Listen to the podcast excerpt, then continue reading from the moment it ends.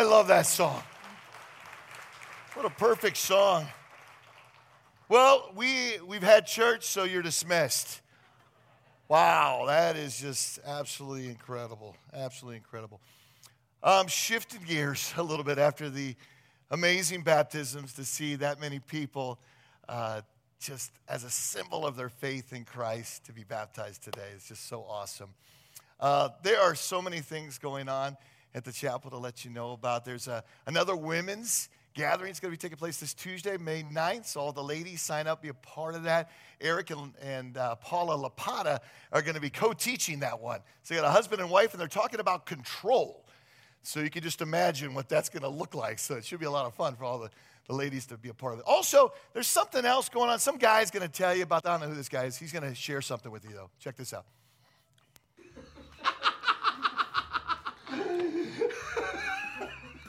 All right. Ready? hey, everybody, it's Pastor Jeff, and this is my awesome son. Silas. uh, Yeah, we are so excited to invite you to be a part of the Yep. Father Son Retreat at Beulah Beach from August 4th through the 6th. We're going to have a great time, aren't we? We're gonna have so much fun, guys. Play basketball, um, some wiffle ball, some dodgeball. We're gonna play a lot of different games. Yeah, it's to be a lot of fun. We're also to be doing a little bit of fishing and some boating. And you know what? One of our best things to do? Jet skiing. Jet skis! Woo! So we really want to invite everybody to come out and be a part of this. You know what else is going to be happening? We're going to have a great time together in God's Word. So studying God's Word together, worshiping the Lord, and just really, truly bonding together as fathers and sons. So come on out, be a part of it. Love to see you. All right, all right. So it is not too late yet for all the dads out there that have got sons. Really want to encourage you and challenge you to sign up for that. Uh, it is going to be full here in the next couple of weeks. So please go on and be, a, be signed up for that. To be awesome. Well, we are uh, continuing on in our series out of John chapter 3. And uh, over the last few weeks, we first we did the intro and then we did one and two, but John 3 today. And we're looking at really an incredible interaction that takes place between Jesus and a man named Nicodemus. Okay? Now, I don't know if I know too many Nicodemuses today, but back then, there was this man named Nicodemus, and he was uh, both a Pharisee, which is a Jewish religious leader, and he's also a member of the Sanhedrin, okay? And the Sanhedrin was the ruling Jewish council of the day. It was also kind of like a legislature in many ways. And both of the Pharisees and the, the, the people that are part of these in the Sanhedrin, they viewed Jesus really as an enemy. They viewed him as an enemy because he was teaching and doing things that in their minds was kind of contrary to the holy law. Okay? So Nicodemus is trying to figure out who this, this Jesus is. He's curious. And while he knows he's supposed to be Jesus' enemy because of all of his friends in the Sanhedrin, but he knows that he knows that he knows that there is something different about Jesus. He sees Jesus loving people. He sees Jesus really healing people. And he thinks, what in the world? Who is this man? And so he's got to get to know Jesus. And he'll do anything that he can to figure out who Jesus is. But here's the deal he can't go in the middle of broad daylight, he can't do it. So he figures out a way that he's going to go in the middle of the night and meet, meet Jesus. Now, we're going to do something a little bit different. Uh, we, we talked about it as a church staff this week, and instead of actually reading it out of your Bibles, although I want you to turn your Bibles because we're going to talk it through afterwards, we're going to show you a video clip of this interaction between Jesus and Nicodemus, okay? So this is, it's really an artistic portrayal from The Chosen. If you guys have ever seen The Chosen, it's absolutely fantastic. So I want to encourage you to download that app or something. You can watch a lot of the artistic portrayals of Jesus. So check this out, and then we'll talk about it. I don't know where to start. I have so many questions. I... Shall we sit first? Oh, yes, of course.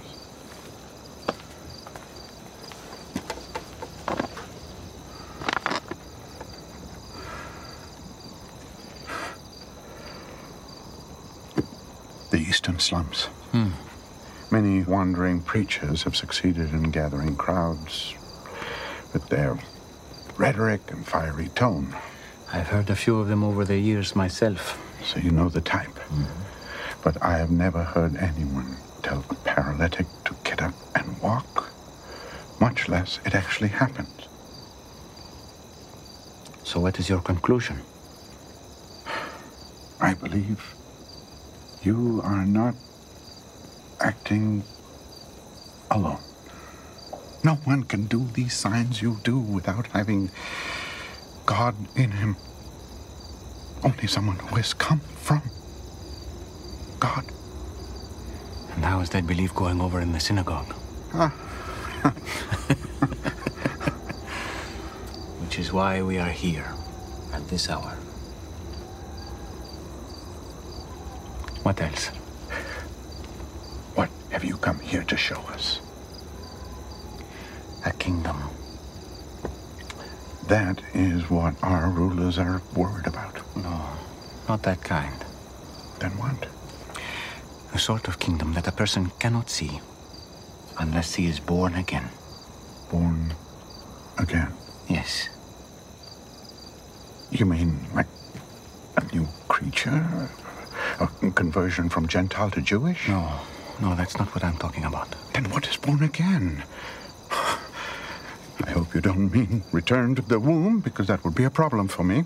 My mother, may she rest in peace, is dead. Truly, I say to you, unless one is born of water and the Spirit, he cannot enter the kingdom of God. That which is born of the flesh is flesh, and that which is born of the Spirit is spirit. That part of you, that is what must be reborn to new life. How can these things be?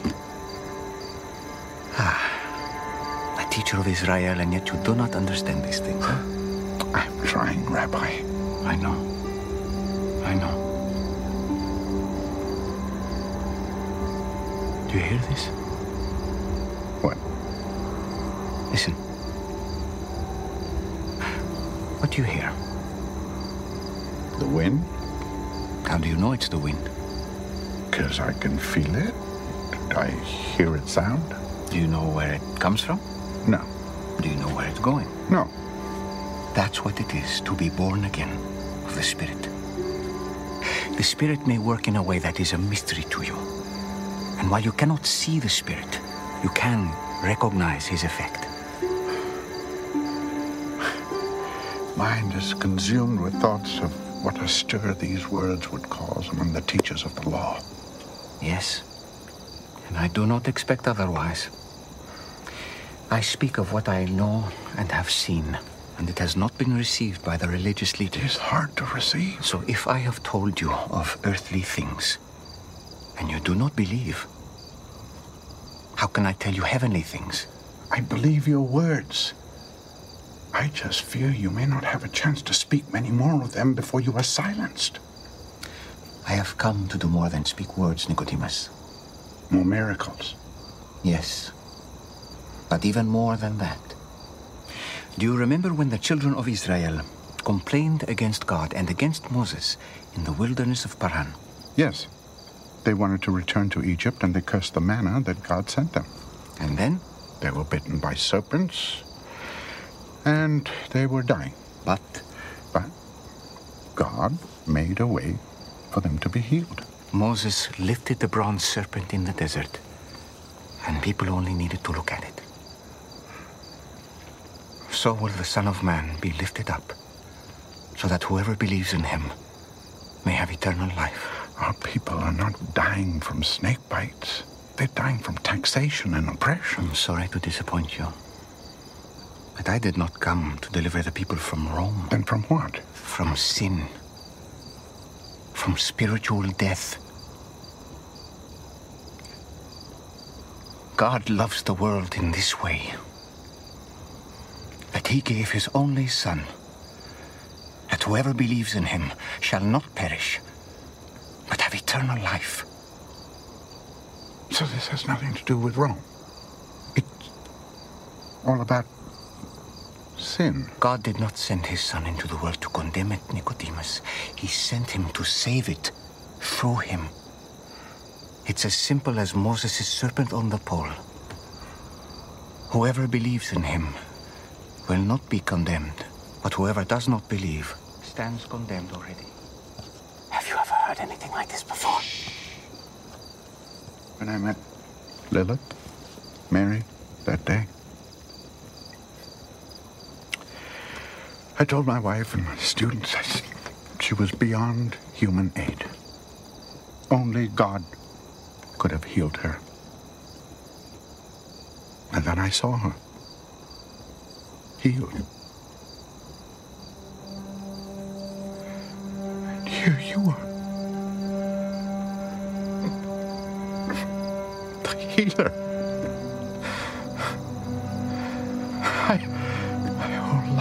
I have wondered if I would see this day.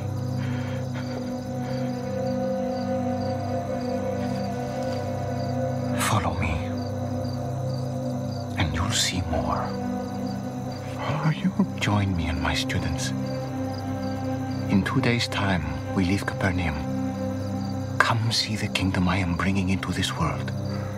But I, I, I can't. You have a position in the Sanhedrin. You have family.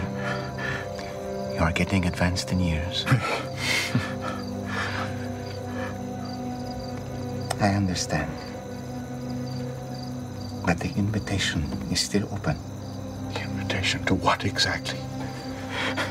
To lead a nomadic life, to to give up who I am. It's true. There is a lot you would give up. But what you would gain is far greater and more lasting. Is this another one of your born again mysteries? Maybe. I know mysteries aren't easy for a scholar. Think about it. hmm? Take your time. On the morning of the fifth day, we leave, and we'll meet by the well in the southern quarter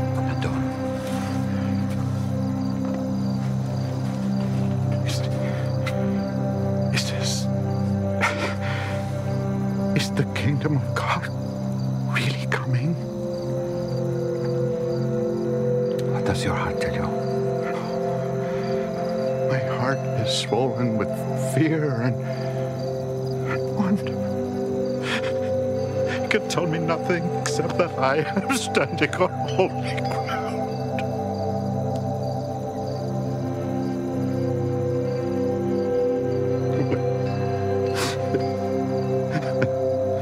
holy roof and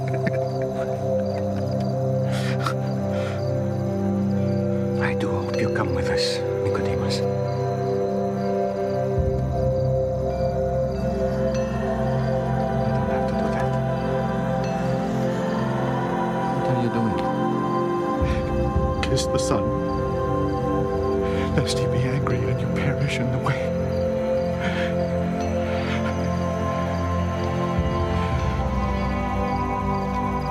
Blessed are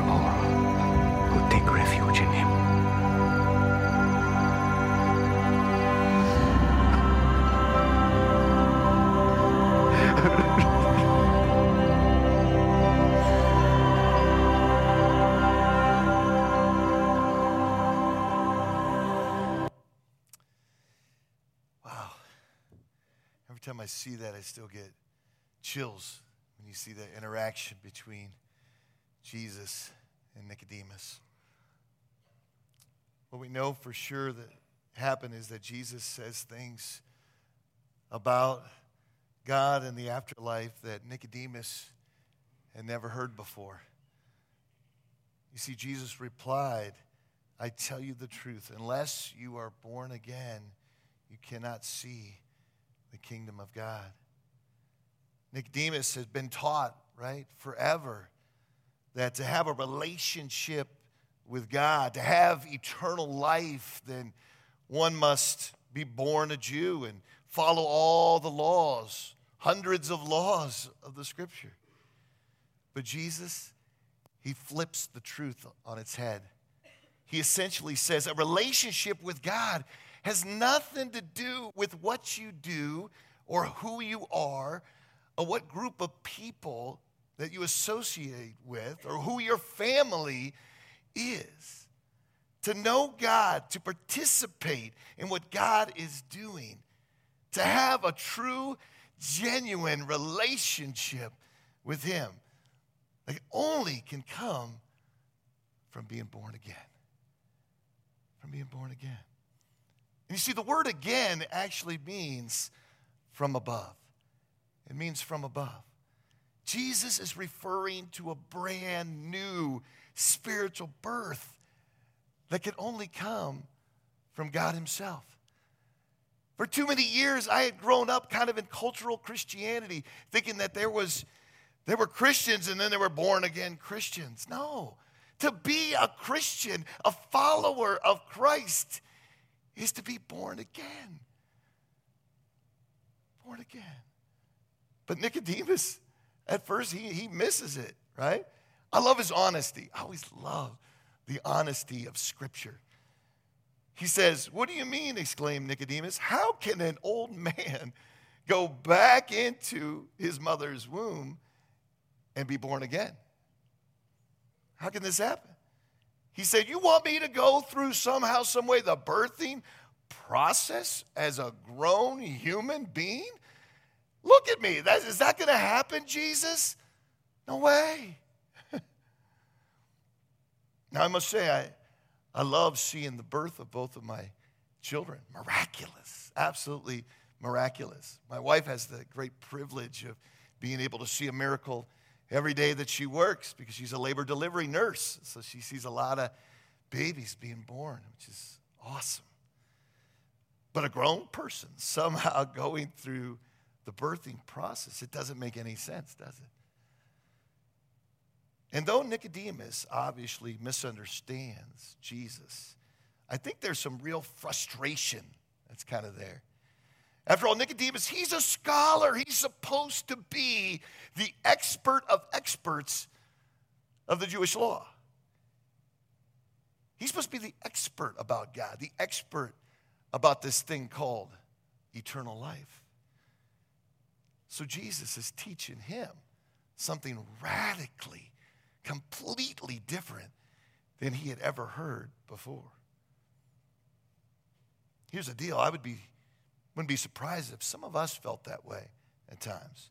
For your whole life, you've thought if there is a God, if there is truly an afterlife, I could simply be a good, moral person. I've done more good things than I've done bad. So therefore, St. Peter should just let me walk right through those pearly gates and it should be just fine because I'm, a good person, right? That's the attitude that a lot of times we can think through. But then you hear this being born from above. And it can be confusing because maybe you aren't exactly sure what it means. Maybe it's frustrating because it's all to different, altogether different than you could have ever imagined. Thankfully, though, and you see this in the clip there, Jesus understands. He doesn't judge Nicodemus, he doesn't put Nicodemus in his place, right? He understands, he shows compassion, and he clarifies things for Nicodemus. He clarifies things for us. A little later in the act, interaction there, you see the most famous verse. We talked about it a few weeks ago in the intro to John, right? For this is how God loved the world. He gave his only begotten Son, that whoever believes in him shall not perish, but have eternal life. And then verse 17 as well God sent his Son into the world not to judge the world, but to save the world through him to save the world through him. If you've ever picked up a Bible, or maybe you've seen it on a billboard, or maybe you've seen it at a football game, you've seen John 3:16, right? Maybe you've even heard a little bit of verse 17 It's just as important. These words contain the real clear understanding of why Jesus Christ came. This is really what the whole book of John is all about, is right here. Number one, that God loves the world, the whole world, every single person in this world, that nobody is too far away from God. That's the love that He has for each of you. No matter what your past is, no matter what you've done, He loves you tremendously. He wants to have that relationship with you, a true, genuine love relationship. The only way love can be true if it, when it's backed up with action. We can't say that we love one, someone if we don't show it. Thankfully, God both says it and He shows it sacrificially by sending Jesus to die on the cross for our sins. He gave His one and only Son. Second thing, He gave His one and only Son. To the extent you're willing to sacrifice something, shows how much you really love someone, right? If you're not willing to sacrifice something for somebody, do you really even truly love them? Think about this. We would do anything for our kids. Any of us that are parents out there, we would do anything for our kids, wouldn't we? We would sacrifice time. We would sacrifice money. We would sacrifice sleep. We could sacrifice money and sleep and money and sleep. We would sacrifice anything. Why? Because we love our kids so much. We want to do anything to help them in this journey of life, right? God did too. And He did so unconditionally. It cost Him the ultimate price, His one and only Son. Jesus left all the comforts of heaven, all the majesty, all the brilliance of heaven that we can't even fathom how awesome it is. And he left that. Why? To die a brutal, horrific death on the cross. He took all of the world's sin and guilt death upon himself. Powerful. All sin, past, present, future, of all humanity.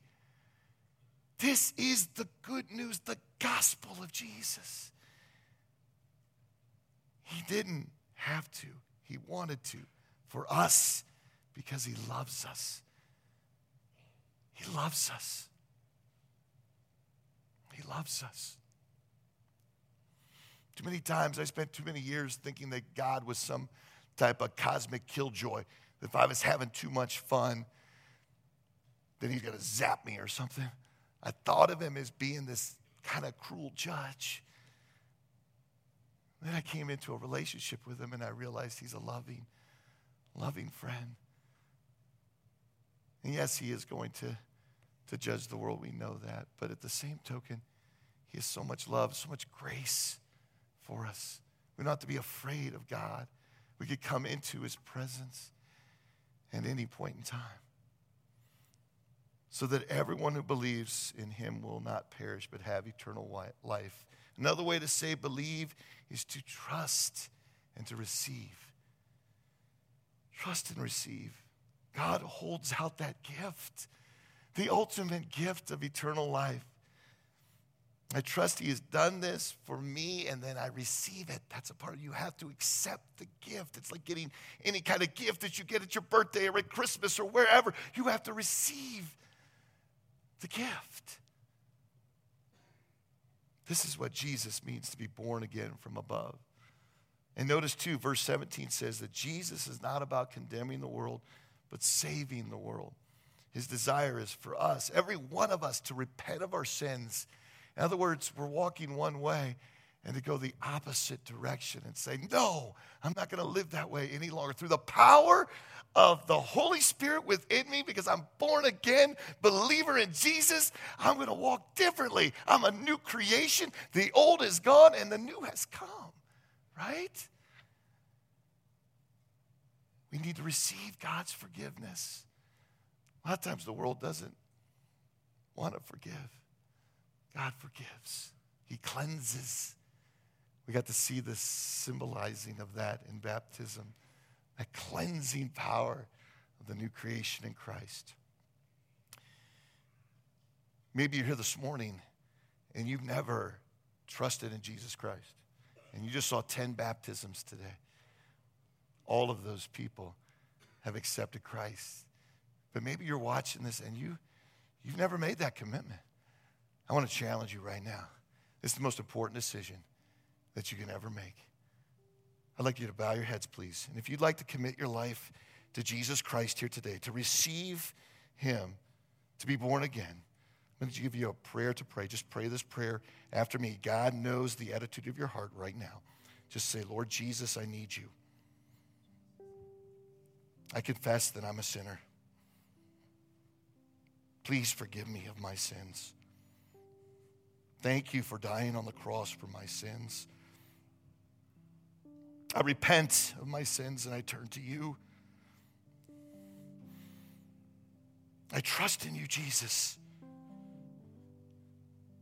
I commit my life to you today. I love you, Jesus. Amen. Amen. If you made that decision, that's the greatest decision that you can ever make. I made that when I was almost 17 years old, changed my life forever. I'd encourage you to please talk with me or Pastor Charles or to Sonia after the service. We'd love to talk with you more about that. We're going to have a, a closing song as you depart here today. But go forth from this place in peace and in the love of God. God bless you all.